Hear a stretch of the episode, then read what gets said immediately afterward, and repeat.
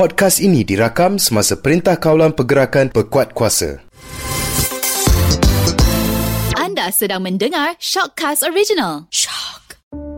Jika anda diminta untuk masuk ke sebuah bilik gelap untuk disoal siasat, sanggupkah anda berjanji akan berkata hanya yang benar meski ia pahit untuk ditelan, pedih untuk dikenang? Sanggupkah anda menceritakannya di dalam bilik gelap kami? Siri Shock Confession Bilik Gelap menggali kisah inspirasi rakyat Malaysia penuh tragis dan tawa diluahkan secara telus dan jujur. Pada episod pengenalan kali ini kami membawa Dr. Suwinsi ke dalam Confession Bilik Gelap.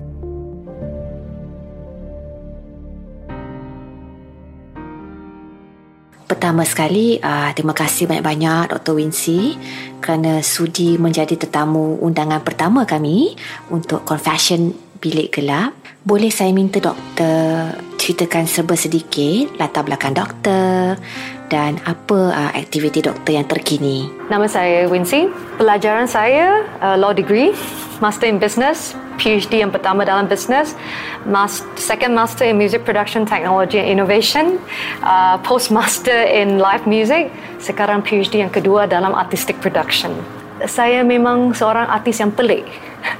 Sekarang saya jadi DJ, artis, uh, pencara, uh, researcher, semua kena buat. Uh-huh. Sebab uh, dalam bahasa Cina, kita cakap apa? Palsu apa hai. It's like everything kena buat sekarang sebab market sangat uh, banyak persaingan. Jadi Wincy dah um, ada banyak identity tapi uh, sekarang memang I think dalam uh, transitional period kepada producer. Okey doktor, sekarang kami nak tanyalah pendapat doktor.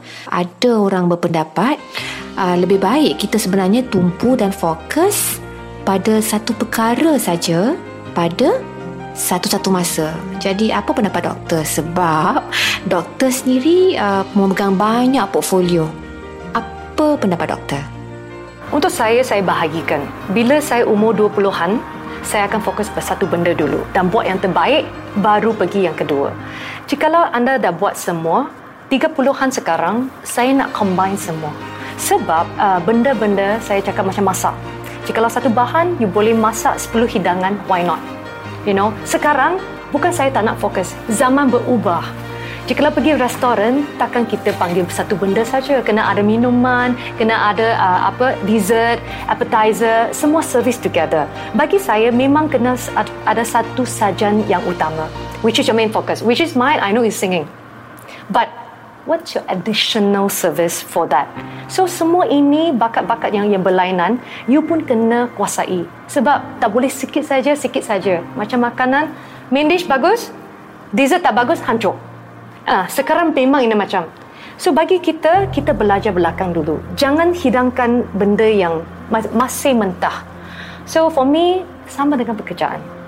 Bila kita buat sesuatu benda, sini I think the pace is coming. Kat luar negara, setiap pangkat ataupun setiap anugerah only last you one year. Satu tahun you tak berubah atau tak ada benda-benda baru, goodbye. So jika you only focus on one and stuff, susah cari makan. So you have to know what's the pro and cons. Dan bila you tahu banyak benda, you boleh daripada benda ini you tengok sudut yang lain. Daripada sini you tengok sudut yang lain supaya kita saling faham memahami. Sebab bila kita bicara pasal kejayaan doktor, mungkin ada yang beranggapannya, alah, Dr. Wincy tu dah dah lahir cantik. Lawa, senanglah dia. Apa struggle sebenar doktor dalam hidup? Okay, bagi saya, uh, bila saya masih kecil, semua panggil saya Godzilla. Kenapa? Uh, sebab saya gemuk, saya lembab, saya bodoh, memang tak lahirkan sebegitu. Tapi kenapa sekarang saya bekerja keras semua? Sebab saya tahu saya tak dilahirkan cerdik ataupun dilahirkan cantik, jadi saya kena bertungkus lumus. Dalam peribahasa Cina pun, dunia ini tak ada wanita yang hodoh, hanya ada wanita yang malas. Jadi, everything is about yourself. Ataupun anda dikurniakan dengan bakat-bakat. Jikalau anda tak polish, anda tak market, anda tak pergi competition, I can tell you, you stay kat rumah saja. So bagi saya, jikalau you are gifted, please polish. Macam makanan, tak boleh simpan terlalu lama. akan menjadi basi. You perlu masak lagi, tapi masak benda yang sama, you kena add on, add on, add on. Tak ada peluang, cari peluang. Tak pandai ini, belajar. So, don't give up. Sekarang zaman teknologi. Benda-benda you boleh cari cepat dah. Dulu, pergi library, pergi situ, susah semua. Sekarang, if you know how to play smart, you boleh cari benda dengan anda sendiri. Doktor, contohnya doktor eh. Kalau kita nak mendefinisikan kejayaan seseorang tu eh doktor, orang akan tengok. Wah, kalau rumah dia besar melaut. Rumahnya berpangsa-pangsa, berbiji-biji. Wah, itu maknanya dia berjaya dan dia kaya. Lepas tu kalau orang tu pandu kereta mewah misalnya doktor. Wah, itu tanda dan maknanya dia kaya dan berjaya. Jadi pada pandangan doktor, uh, betul ke uh, persepsi sebegini? Jikalau anda tanya kejaya, maksud kejaya kepada Wincy 10 tahun lalu, saya akan cakap, oh ambil award ini, award itu. Sekarang dah lalu banyak dah, dah pergi satu round balik. I think kejaya itu adalah, adakah anda dapat contribute kepada negara anda? Kenapa kita pergi pendidikan? Very easy. Kita nak orang-orang muda lagi baik daripada kita. Tanpa senior-senior, tak ada kita. Ilmu itu macam bahkan laut. Laut itu tak boleh diberhentikan. Okay? Kita cannot pentingkan diri sendiri. Wang, you boleh buat. Kejaya, award kita tahu dapat ke mana untuk dapatkan. Popularity kita tahu. But fungsi popularity itu adakah anda dapat gunakan ini untuk benda yang bagus? Bukan semata-mata hanya untuk sendiri. Tapi kan doktor, ada juga uh, graduan yang berpendapat eh I ada degree I ada master. Takkanlah nak kerja lap meja restoran makanan segera. Takkanlah nak jadi food rider. Okay uh, bukan semua yang berfikiran macam tu doktor. Tapi mungkin ada yang berpandangan sedemikian. Apa pendapat doktor? Bagi saya, tahu tak, uh, saya ada dua master, satu PhD, sampai ke Espanyol, saya start from what you know, wrapping cable, crew, okay. Saya saya masa itu merunggut juga. Saya nangis. I cakap, eh, I, I artis tau. Tapi semua tok guru saya, Latin Grammy semua cakap, we start from that low. Ha? Bukan kita nak paksa you, tapi jikalau anda tahu semua ini, anda tak akan rugi. Sebab you kena earn your respect. Bagi kita kat situ, semua double master ya. Kita turun buat cable you know what? Manage expectation. Jikalau you know your way, fast saja. Tapi dan sangat, you know, very very firm. Jikalau anda dapat dua master, tiga master tak ada experience, you go high up straight, I can tell you, every chance you only have one to two years to prove yourself. If you can't prove, you are off the market. Sebab I see the best one is to start from the lowest. So nowadays kita mengukur kan macam kejayaan yang yang baru ini kita nak tengok dari banyak bagaimana daripada bawah ke tinggi. Sebab tinggi kita tahu bagaimana strike dah. So it's okay to get all this story dan anda akan menjadi menarik cerita anda. Sebab kalau macam Dr. Swinsi sendirilah, uh, doktor berjaya rebut tempat dekat China ya. Uh, lepas tu doktor mengukir nama pula kat Taiwan. Itu contohnya. Jadi pada hemat doktor, apa yang harus generasi muda kita lakukan um, orang kata to create a point of difference untuk mencari uh, dia unique selling point kata orang yang mampu bawa mereka lebih jauh dalam pasaran kerjaya. Bagi saya semua ini tentang branding. So everything is like kita kena apa uh, bezakan branding and marketing. Banyak yang fokus I market myself, market myself. Hang on. Tarik balik dulu. Apa brand anda? Apakah fungsi anda? Dan adakah anda ada cerita yang mereka nak? Adakah anda ada layering yang berlainan? Macam kita sekarang makan bukan saja makan coklat kek mungkin coklat pistachio durian brrr, baru orang akan tahu. Tapi benda yang pelik dalam satu benda tak boleh jadi macam eh, kenapa rasa tak sedap? So semua ini you perlu satu proses dan satu planning. Let's say you nak buat macam benda yang you suka you kena ada semua ciri-ciri itu. So you have to pre-advance prep semua benda. Dan bagi saya, you kena ada satu strategi. Saya setiap tahun ada satu KPI. 5 to 10, 10 years, I have all the analysis bagi saya sendiri. And then after KPI, what's your unique selling point?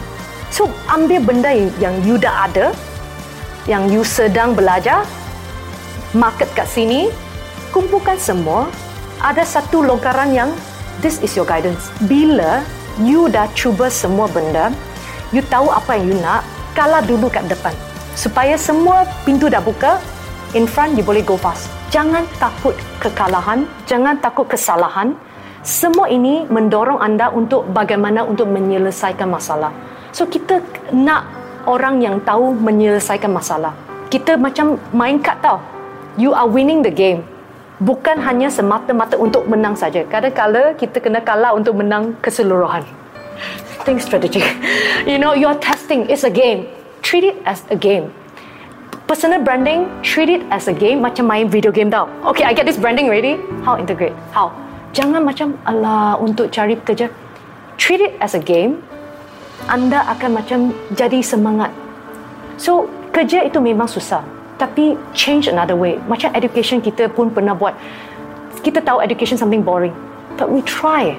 Berbuat sesuatu yang berlainan. Juga education should be something, it should be changing something. Jadi, kita pun berubah. Keep going. Apa pandangan Dr. Wincy pada anak-anak muda zaman sekarang yang uh, cari populariti dengan cara menghasilkan konten yang pelik-pelik yang kadang-kadang boleh memalukan diri sendiri uh, dekat media sosial. Uh, apa pandangan doktor? Bagi saya semuanya ada satu batas.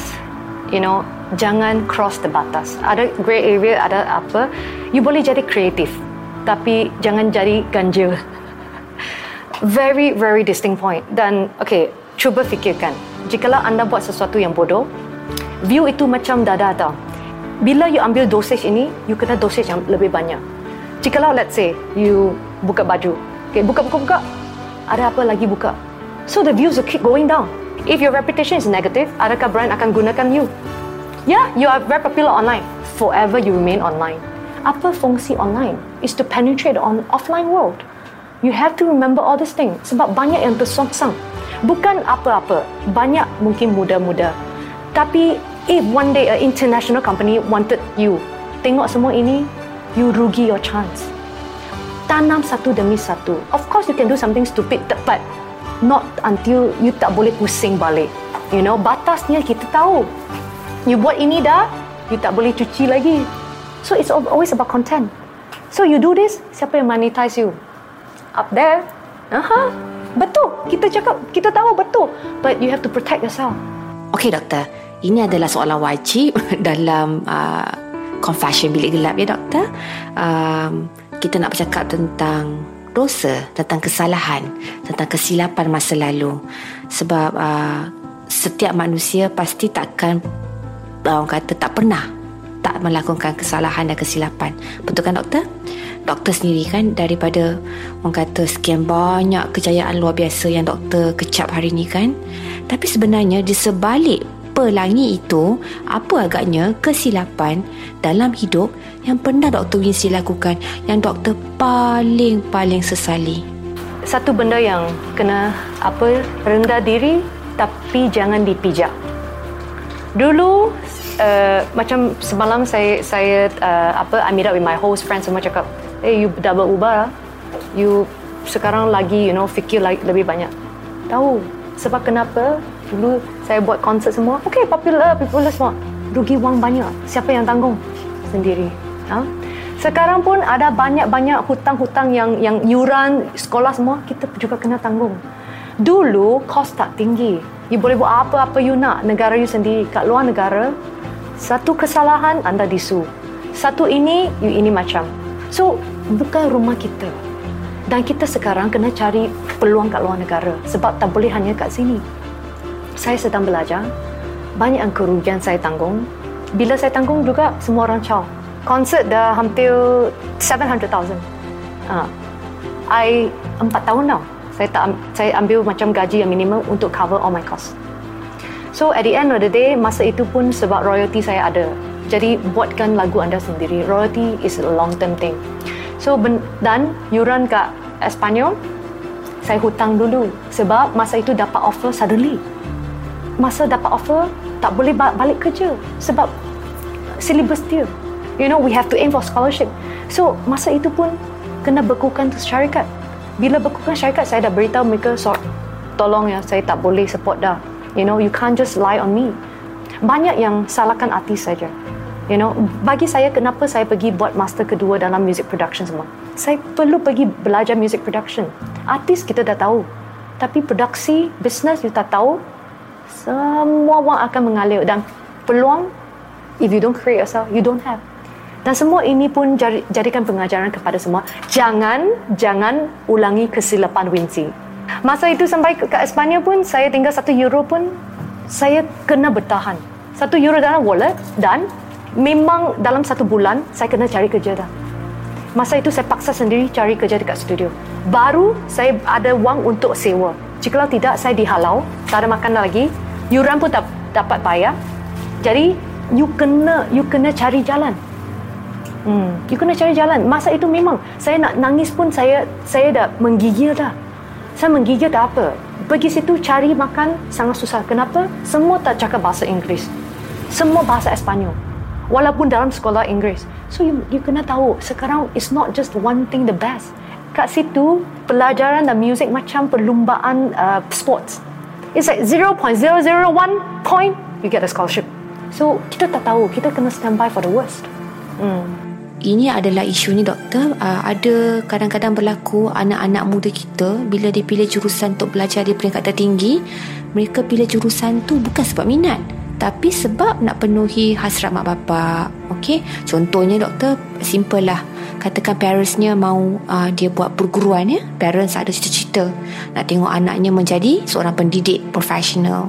Tapi sebenarnya si anak uh, contohnya mungkin dia berminat untuk buat uh, uh, perhotelan atau nak buat kejuruteraan ya. Tapi uh, mereka teruskan juga kerana uh, tidak mahu mengecewakan uh, ibu bapa. Apa sebenarnya motivasi doktor untuk siapa sebenarnya doktor lakukan semua ni? Jikalau suruh mereka membabi buta pergi cuba pun I tak galakkan. Sebab bagi saya um, I think balance kan okay? Sebab sekarang pun kita divide percentage okay? Jikalau you memang tak suka minat uh, bidang itu carilah dalam bidang itu apakah yang minat anda kat dalam itu. Kadang-kadang kita tahu kita kena buat apa yang ibu bapa nak tapi pada masa yang sama selitkan benda yang you nak. Let's say you buat perguaman ha? carilah mungkin anda suka entertainment. Dan law entertainment. So make something. Sebab I tak nak cakap okay tak dengar kata-kata ibu bapa. Sebab mereka ada alasan mereka sendiri.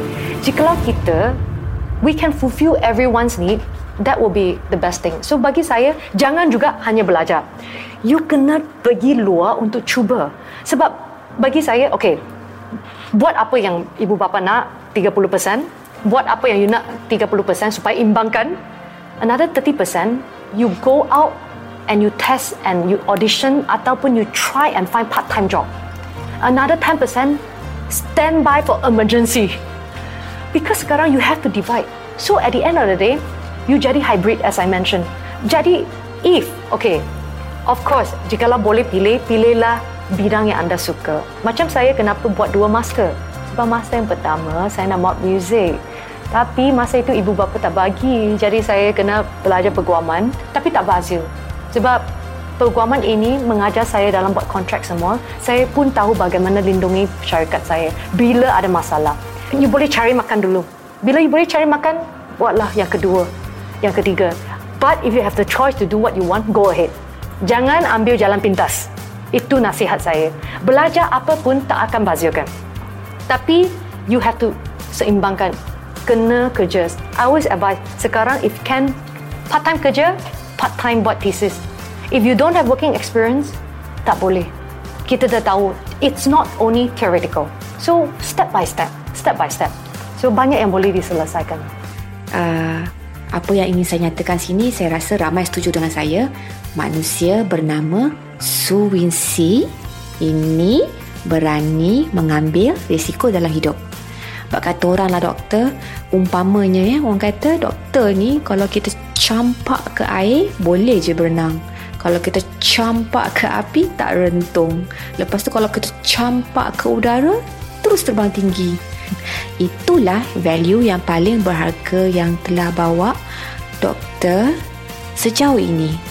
Jadi doktor, sebelum kita tutup tirai confession bilik gelap kita pada kali ini, apa nasihat doktor buat para pendengar shock yang menjadikan doktor sebagai sumber inspirasi mereka doktor? Okey, secara jujurnya, saya merupakan seorang uh, dulu gadis yang pemalu. Saya keluar rumah pun takut. Buat apa-apa pun kena you know orang kat sekeliling. Tapi masa itu saya cakap, jikalau saya tak berdikari, satu hari semua akan turun. You kahwin pun tak ada jaminan. So for me it's like, baby step itu start from your house. You cakap nak buat sesuatu benda, buat dulu. Di rumah you practice. Lepas rumah, sekolah.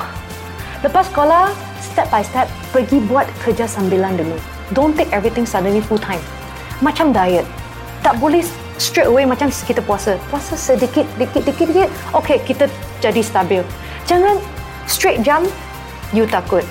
Takut dah, saya takut keselamatan anda juga. Bagi saya, wanita perlu bangkit. Sebab apa angkarannya tak seimbang sekarang. Semua orang kahwin saja dah lupa. Sekarang zaman berubah.